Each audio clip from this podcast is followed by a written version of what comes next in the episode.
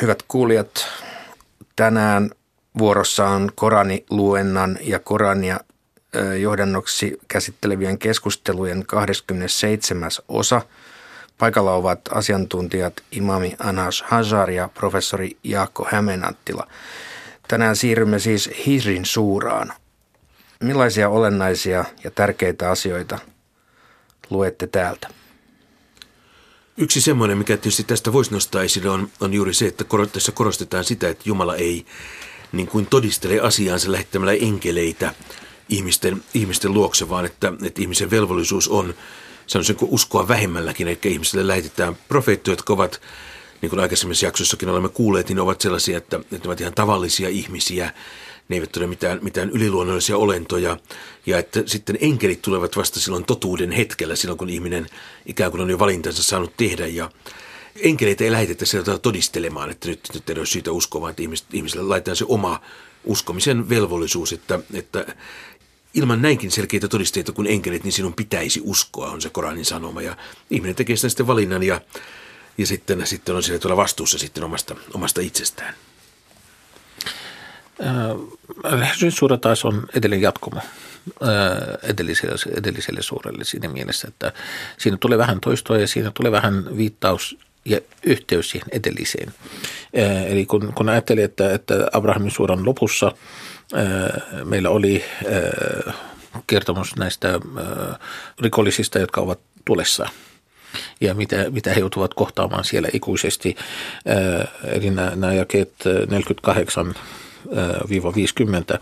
niin, niin tässä, tässä nähdään, että jakeessa kaksi nämä rikolliset, jotka ovat olleet tulossa, nämä, jotka eivät uskoneet, jotka ovat tulossa, niin ehkä he tahtovat nyt olla muslimeja, mutta se ei enää auta heitä siinä mielessä. Liian myöhään. Liian myöhään. Eli, eli tämä, tämä liittyy suoraan, suoraan siihen aikaisempaan suuraan. Pikkuisen samalla tavalla tulee, tulee näitä niin, että ne yhdistyvät ja jatkomo, jatkomo on, on näissä suurissa. Tämä Hesrin suura kuitenkin on taas mikkalainen suura. Siinä tärkein, tärkein tarina siinä, mitä, mikä, josta nimi tuli, Al-Hijrin tarina. Eli tämä on Thamudin kanssa, eli joiden profeetta oli Saleh, niin yksi arabikans, vanhoista arabikansoista. Heidän tarina on, on tässä suuressa päällimmäisenä ja sen takia sen nimi, nimi tuli, tuli siitä Al-Hijr. Al-Hijr. Al-Hijr on Medinan ja Levantin välinen, välisellä alueella oleva ää, paikka, jossa on edelleen nämä ää, Salehin vanhat asumukset. Siinä on ää, kallioihin kaivettu asumuksia. Niin se on nyky, nyky Saudi-Arabian tota, alueella. Ja sitten tässä jaksossa tulee myös yksi näistä näistä tästä vähän niin kuin runollisemmista paratiisikuvauksista, että paratiisista ja helvetistä on puhuttu jo aikaisemminkin, ja mitä, mutta mitä enemmän me tulee sitä kohti Koranin loppua, niin sen vahvim, vahvimpaa, niin kuin se tulee niin kuin vaikuttavampaa se paratiisin ja helvetin kuvailu on. Ja tässä yksi semmoinen, semmoinen hyvin ilmaisuvoiminen jae tuo, tuo jae 47, missä korostetaan sitä, että kun ne, jotka pääsivät paratiisiin, niin, niin siellä sitten, sitten heidän rinnastaan, tempastaan kaikki kauna. Hän ei tunne mitään ri, riitaa eikä kanna mitään kaunaa enää maallisista, vaan ikään kuin siellä voidaan olla sitten veljiä keskinään, keskinään siinä paratiisikuvassa sitten. Tämän Hisin suuran alussa oma katseeni kiinnittyy tällaiseen sanaan kuin hullu, josta Jaakko on aikanaan selitysosiossaan varsin pitkänkin huomion esittänyt. Tämä on kiinnostavaa sikäli, että meillä länsimaisilla ihmisillä varmaankin on hieman erilainen merkityssisältö tälle sanalle hullu kuin mitä sillä tässä Koranin yhteydessä tarkoitetaan. Joo, siis siinä on Koranissa käytetty termi on majnun. Ja se on, se on sitten tietysti makuasi, että miten se Koranin tekstissä täytyisi ymmärtää, että tarkoittaako se jinnin riivaama vai tarkoittaako se jinnin inspiroima vai tarkoittaako se hullu. Niin mä olen itse käännöksessäni tulkinnut että varmasti se sellainen niin kuin ikään kuin nykyvastine, mitä, mitä niin kuin nyky-suomalainen ajattelisi, olisi nimenomaan hullu. Sitä voitaisiin ajatella, että siinä on ehkä pikkusen modernisoitu sitä tekstiä, mutta kyllä mä itse koen, että mun Koranin arabian tuntemukseni valossa se, se, se mikä suomeksi musta sitä vastaa parhaiten, on nimenomaan hullu. Tässä jaksossahan siirrymme Hisrin, eli voisinko sanoa tuhoutuvan kaupungin suuresta, jos olen oikein ymmärtänyt, mehiläisten suuraan. Miten tätä mehiläisten suuraa voisi esitellä kuuntelijoille? Jos alkaa tähän jää tässä jaksossa kesken, mutta että, että ehkä jos ihmiset ihmettelevät tuota mehiläisiä, että mistä ne, mistä ne sinne tähän suuraan tulevat, niin nämä suurien nimethän on, on juuri sellaisia, jotka vaan pyrkivät toimimaan semmoisena niin kuin iskulauseina, että se on se suura, missä puhutaan mehiläisistä, niin sitten on helpompi muistaa se, muistaa se, että mistä suuresta puhutaan. Mekkalainen suora edelleenkin, eh, eli mekkalaisessa vaiheessa ilmoitettu ja, ja taas sisältää samantyyppiset aiheet. Tämä äh, sisältää edelleen paljon jumaluudesta, yksi, Jumalan ykseydestä, puhe tuomiopäivästä, tuomiopäivän jälleen heräämisestä, että hetki on lähellä, eli, eli tuomiopäivän hetki on, on lähellä ja lähempänä kuin, kuin ajatellaankin. Ja äh, Jumala käyttää siinä, siinä arvenkielisellä äh, tekstillä se äh, tota imperfekti äh, verbimuoto, että, että, ei, että se on jo lähellä, tullut, jo tullut lähellä. Monesti arabian kielellä, kun käytetään tätä imperfekti-muotoa, niin sillä korostetaan tiettyä tietty asia, että, että läheisyys. On, niin läheisyys, että tässä tapauksessa, että se on määrätty ja tapahtunut asia. Niin. Arabian verbioppi on hieman monimutkainen ja, asia, niin. varsinkin, varsinkin suomalaisille Joo. ymmärtää.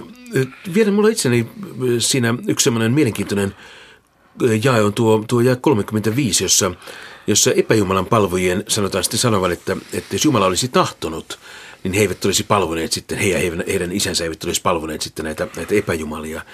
Ja se on siitä jännittävä jae, että se, tai siellä on to, Koranissa on toki useitakin tällaisia, jossa niin näkyy, että Korani ottaa osaa siihen keskusteluun, mitä selvästi on profeetta Muhammedin ja hänen aikalaistensa välillä käyty. Eli profeetta Muhammed on korostanut Jumalan kaikkivaltaisuutta, sitä, että kaikki tapahtuu niin kuin Jumala tahtoo. Niin siinä on tietysti sitten aikalaiset ovat iskeneet kiinni, että hyvä on, että jos sanot, että Jumala, kaikki Jumalan tahto toteutuu, niin kuinka selität sen, että me olemme epäjumalan palvelijoita, että sittenhän tämä näyttäisi olevan Jumalan tahto. Ja tähän sitten Korani vastaa. Eli Koranissa on aika paljon semmoista niin kuin, että se ottaa osaa siihen aikalaisdialogiin, joka tietysti joskus meille on vähän vaikea enää nähdä läpi, että mihin Korani vastaa sanoissaan tällä tavalla. Tässä se on suhteellisen sel- selvä, mihin Korani vastaa. Se vastaa siihen, että epäjumalan palvojat ovat ottaneet käyttöönsä Muhammedin välittämiä Koranin jakeita, jossa näyttäisi olevan sellainen ajatus, että Jumalan tahto toteutuu sellaisenaan. Ja teineet siitä käy sen paradoksin, jolla koitetaan sitten väittelyssä väittää, väittää Muhammedia vastaan. Ja siihen sitten tulee taas uusi Koranin jae. Ja tosiaan joskus meiltä on kadonnut se, että mihin tämä tarkkaan liittyy, mutta toisena se, toisena se pystytään rekonstruoimaan. Miten näiden epäjumalan palvojen argumenttiin pitäisi vastata, Anas? Kun he, jos he perustelevat tätä omaa epäjumalan palvomistaan sillä, että tämäkin näyttää olevan Jumalan tahto, niin onko tämä koe heille, Jumalan järjestämä koe tai testi, niin kuin Koranissa monesti on ollut asianlaita. Siis kaikki, kaikki on testi, testi meille ihmisille tässä maan päällä. Niin meille tulee, he, he saivat sanoman, saivat ilmoituksen profeetansa kautta, mutta he valitsivat muuta. Niin, että siinä, siinä mielessä niin, äh, ei ollut niin, että he, heillä ei ollut mahdollisuus uskoa, vaan, vaan se oli loppujen lopuksi heidän valinta. Niin, äh, toki jos Jumala olisi tahtonut, kaikki olisivat uskovaisia – mutta me, me ollaan täällä kaikki maan päällä kokeena. Jumala kuitenkin halusi ja tahtoi antaa heille vapaan valinnan. Nimenomaan. Erään paljon myöhäisemmän islamilaisesta kirjallisuudesta peräisin olevan tarinan mukaan, joka siis ei, se ei ole uskonnollinen teksti, vaan, vaan ylipäänsä arabialainen keskiaikainen teksti, jossa kerrotaan, kerrotaan filosofista, joka, jolla oli hyvin oppinut orja ja kerran, kerran filosofi rankaisi orjaa, orjaa lyömällä sitä. Jolloin orja oli sanonut, että, että koska sinä uskot, että kaikilla on uskot kausaation, kaikilla on syynsä, niin minä, minä olen tehnyt tämän rikoksen vain sen takia, että minä, minun oli pakko tehdä se, koska oli nämä filosofian olettamat syyt siihen, että, siihen, että, että miksi hän, hän näin joutuu tekemään, että minun oli pakko se tehdä, joten ei minua saa rangaista tästä. Ja se on tuo filosofi oli jatkanut kuulemma, kuulemma orjan pieksemistä ja sanonut, että ikävä kyllä minullakin on tämä kausaatio, että minullakin on syyni, miksi minä jatkan tätä. Mutta se ei ole ehkä ihan uskonnollinen, uskonnollinen äh, teksti. Haluaisin vielä kysyä tästä mehiläisten suuran toisesta jakeesta. Siinä on käsite henki, kun siinä sanotaan Jaakon suomennoksena näin, että hän lähettää enkelit hengen kanssa. Miten meidän tästä Koranin henkikäsityksestä pitäisi ajatella suhteessa kristillisen tradition henkeen, pyhän no, henkeen? Tässä ehkä, ehkä varmaan tulee hiukan erilaiset vastaukset meiltä, meiltä kahdelta. Eli, eli eh, islamilainen vakiovastaus on siis se, että hengellä eli pyhällä hengellä tarkoitetaan arkkienkeli Gabrielia. Tutkijat ovat vähemmän vakuuttuneita siitä, että näissä Koranin varhaisessa vaiheessa henki jo tarkoittaisi, tarkoittaisi arkkienkeli Gabrielia, että siinä sanotaan, että tutkijana sanoisin, että siinä on, on nimenomaan tietty linkki tällaiseen kristilliseen henkikäsitykseen, mutta tämä on tämä on epä, ei-islamilainen näkemys. En usko, että nykyään isla, islamilaisista ajattelijoista tai imaameista kukaan olisi tätä mieltä. Tässä, tässä se on selityskysymys. Ja tässä, tässä jos, jos katsotaan, mitä, mitä tämä kohta tarkoittaa, tämä henki tässä ruh, mikä on tässä, tarkoittaa ilmoitus. Eli hän lähettää enkelit ilmoituksella – eli, äh, eli tuomaan ilmoitusta eteenpäin. Ja tämä ei ole ainoa kohta, jossa, jossa äh, ilmoitus eli wahi äh, ilmoitetaan nimellä ruh, niin että se on, se on vasta, vastaavasti löytyy esimerkiksi kuudennesta suurasta ja 122 niin löytyy äh, 42 toisesta suurasta ja 52. Äh, olemme ilmoittaneet sinulle ruoh eli ilmoittaneet silloin ilmoituksen.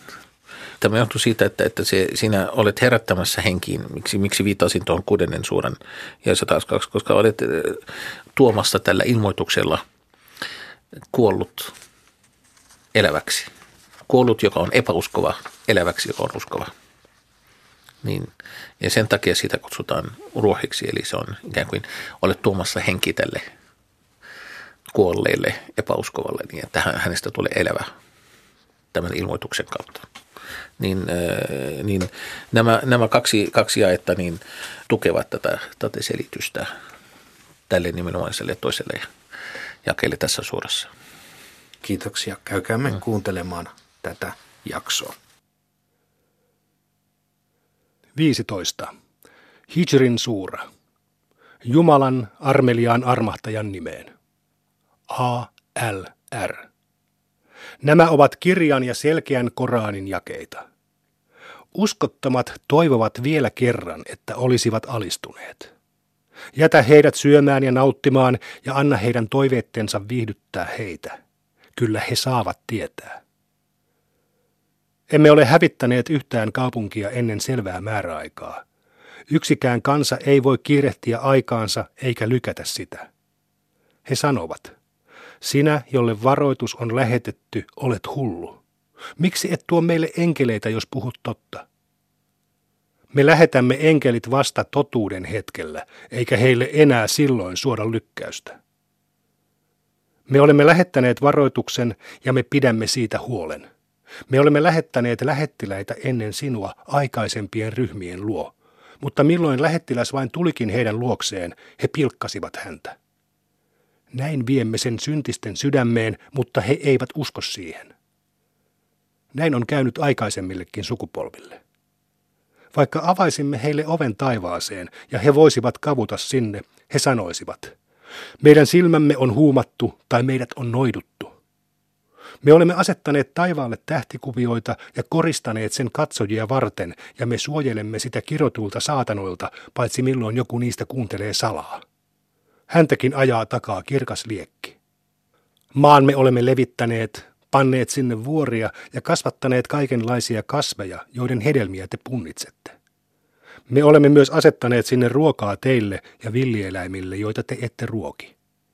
Kaiken varastot ovat luonamme ja me lähetämme kaikkea määrän mukaan. Me myös lähetämme kosteat tuulet tuomaan taivaasta sadetta ja antamaan teille vettä. Eivät sateet tule teidän varastoistanne. Me herätämme henkiin ja annamme kuolla ja me perimme kaiken. Me tiedämme, ketkä teistä tulevat aikaisin, ketkä myöhään. Herrasi kokoaa ihmiset luokseen. Hän on viisas, tietävä. Olemme luoneet ihmisen savesta. muovattavasta mudasta. Häntä ennen me loimme jinnit hohkaavasta tulesta. Herrasi sanoi enkeleille, olen päättänyt luoda ihmisen savesta, muovattavasta mudasta. Kun olen tehnyt hänet ja puhaltanut häneen henkeni, heittäytykää maahan ja kumartakaa häntä. Kaikki enkelit kumarsivat yhdessä, paitsi Iblis, joka kieltäytyi kumartamasta. Jumala kysyi, Iblis, miksi sinä et kumarra? Iblis vastasi, en minä kumarra ihmistä, jonka olet luonut savesta, muovattavasta mudasta. Jumala sanoi, lähde siis täältä, sinä viheliäinen, ole kirottu tuomion päivään asti. Iblis pyysi, Herrani, anna minulle aikaa siihen asti, kunnes heidät herätetään henkiin. Jumala vastasi, sinulle on annettu aikaa määrättyyn päivään asti. Iblis sanoi, Herrani, koska johdatit minua harhaan, teen maallisen heidän silmissään haluttavaksi ja johdatan heidät kaikki harhaan, paitsi sinun vilpittömät palvelijasi. Jumala vastasi, tämä on kohtuullista, mutta palvelijoihini sinun ei ole lupa koskea, vaan ainoastaan niihin, jotka eksyvät tieltä ja seuraavat sinua. Helvetti on heidän kaikkien määränpäänsä. Sillä on seitsemän porttia ja jokaisella portilla oma osansa. Hurskaat taas pääsevät puutarhoihin ja lähteiden partaalle. Käykää sisään rauhassa ja turvallisin mielin. Me tempaisemme pois kaiken kaunan, jota he kantavat rinnassaan, ja he istuvat veljinä toisiaan vastapäätä vuoteilla. Siellä heitä ei kohtaa mikään vaiva, eikä heitä ajeta sieltä pois. Kerro palvelijoilleni, että minä olen anteeksi antava, armollinen ja että minun rangaistukseni on tuskallinen. Kerro heille myös Abrahamin vieraista. Kun he tulivat hänen luokseen, he sanoivat, rauha.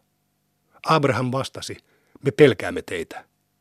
Vieraat sanoivat, älä pelkää, sillä me tuomme sinulle hyvän sanoman viisaasta pojasta. Hän kysyi, tuotteko minulle tuollaisen sanoman, vaikka vanhuus on jo minua koskettanut? Mikä sanoma sellainen on?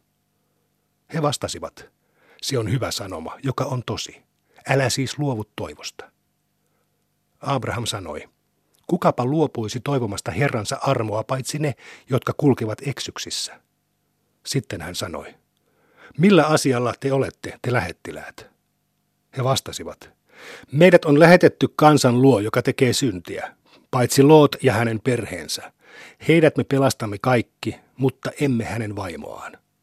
Olemme säätäneet, että hän jää menneitten joukkoon. Kun lähettiläät tulivat Lootin perheen luo, hän sanoi, te olette tuntematonta väkeä.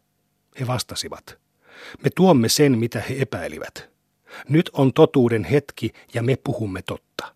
Lähde johonkin aikaan yöstä perheesi kanssa ja kulje heidän perässään. Yksikään teistä älköön kääntykö, vaan kulkekaa niin kuin teitä on käsketty.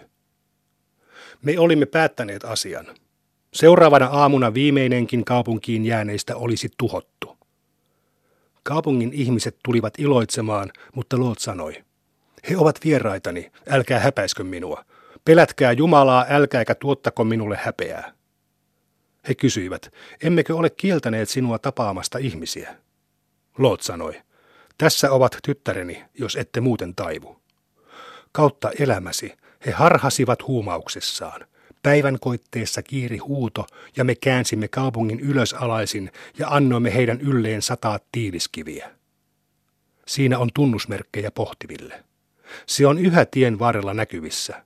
Siinä on tunnusmerkkejä uskoville. Myös aikan ihmiset olivat pahantekijöitä, mutta me kostimme heille. Nämä molemmat kansat ovat selkeä esimerkki. Hijrin asukkaat kielsivät lähettiläämme. Me annoimme heille merkkimme, mutta he kääntyivät niistä pois. He olivat kovertaneet taloja vuoriin turvallisin mielin, mutta aamun koitteessa kiiri huuto, eivätkä heidän ansionsa hyödyttäneet heitä. Me tosiaan olemme luoneet taivaan ja maan ja kaiken, mitä niiden välissä on. Hetki on koittava. Anna siis anteeksi. Herrasi on luoja, tietävä. Olemme antaneet sinulle seitsemän toistettavaa kertomusta ja mahtavan Koraanin. Älä käännä katsettasi siihen, mitä olemme joillekin heistä antaneet nautittavaksi. Äläkä ole surullinen heidän takiaan, vaan laske siipesi uskovien ylle ja sano – minä olen selkeä varoittaja. Näin olemme lähettäneet myös jakaville, jotka jakavat Koraanin osiin. Mutta kautta Herrasi, me vaadimme heidät kaikki tilille siitä, mitä he ovat tehneet.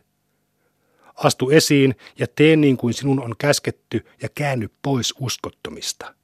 Kyllä me pidämme huolen pilkkaajista, jotka asettavat muita jumalia hänen rinnalleen. Kyllä he saavat tietää.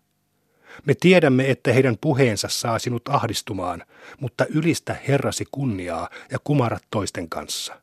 Palvo Herraasi, kunnes varma ratkaisu tulee. 16. Mehiläisten suura. Jumalan armeliaan armahtajan nimeen. Jumala kyllä antaa käskynsä. Älkää kiirehtikö sitä. Hän on ylistetty ja niiden yläpuolella, joita he asettavat hänen rinnalleen. Hän lähettää enkelit hengen kanssa käskystään, kenelle palvelijoistaan tahtoo. Varoittakaa ihmisiä siitä, ettei ole muuta Jumalaa kuin minä, ja pelätkää minua.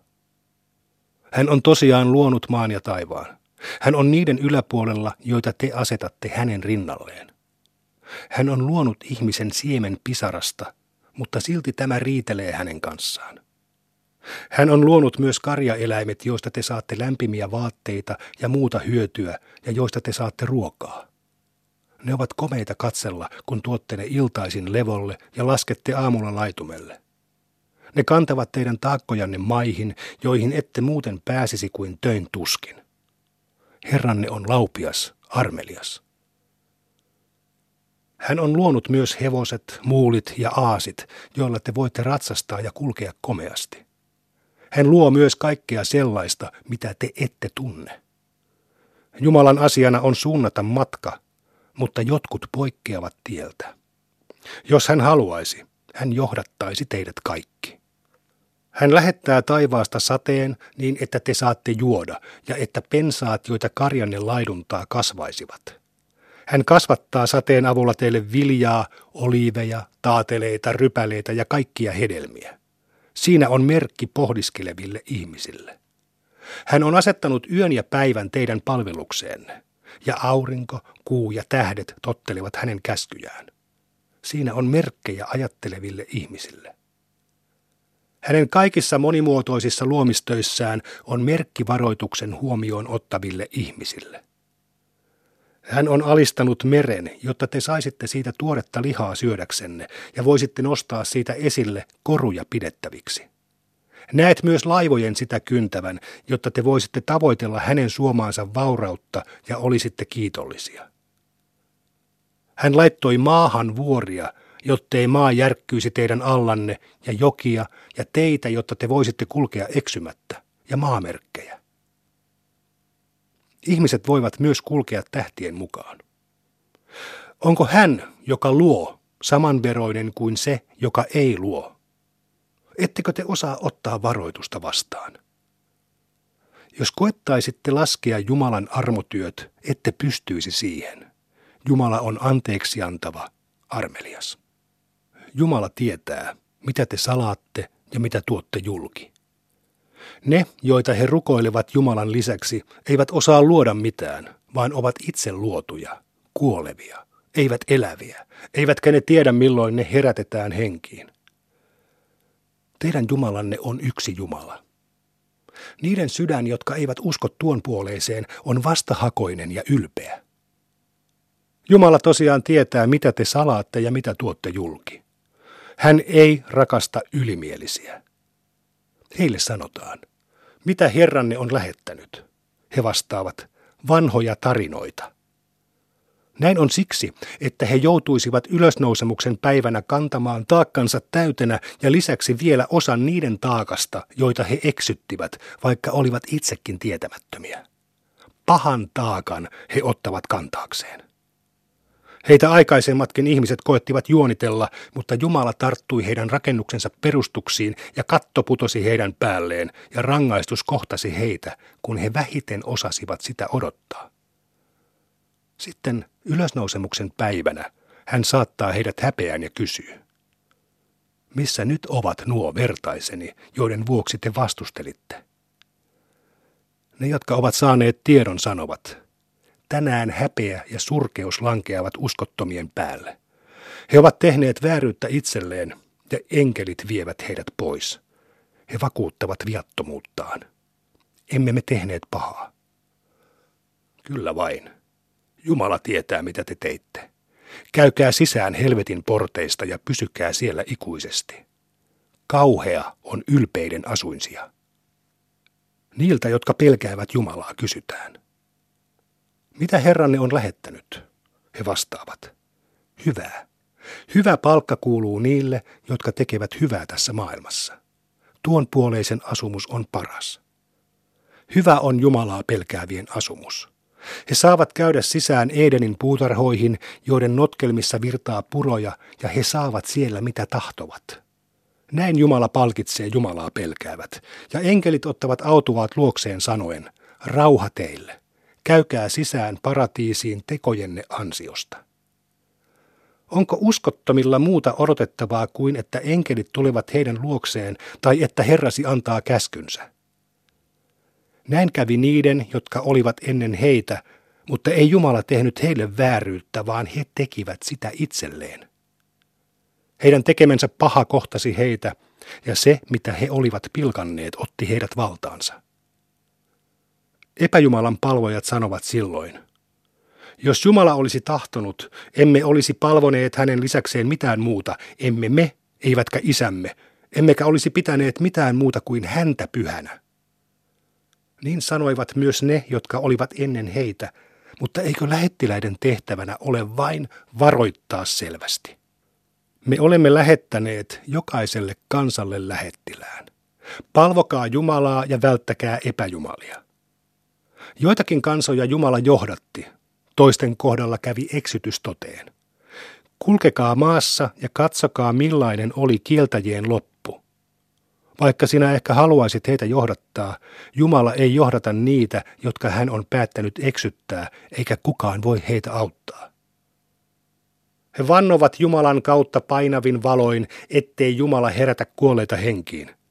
Sehän on hänen tosi lupauksensa. Useimmat ihmiset ovat tietämättömiä. Hän tekee näin tehdäkseen heille selväksi sen, mistä he riitelivät, ja jotta uskottomat saisivat tietää valehdelleensa. Jos me tahdomme jotakin, me sanomme sille vain, ole, ja se on.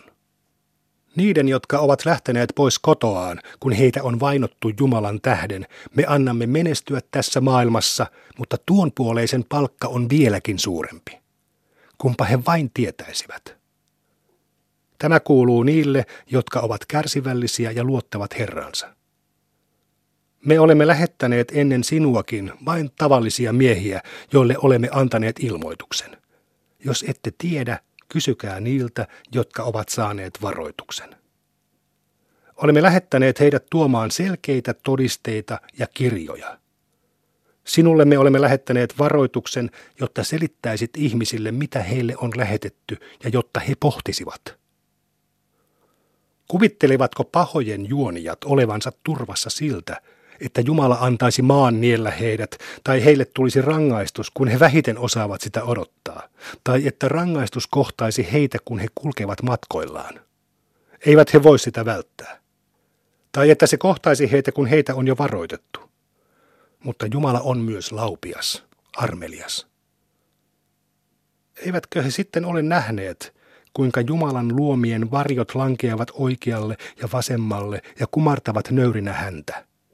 Jumalaa kumartaa kaikki, mitä maassa ja taivaassa on. Häntä kumartavat niin eläimet kuin enkelitkin, eivät hekään ole liian ylpeitä kumartamaan häntä. He pelkäävät Herraansa ja tekevät, mitä heidän käsketään tehdä.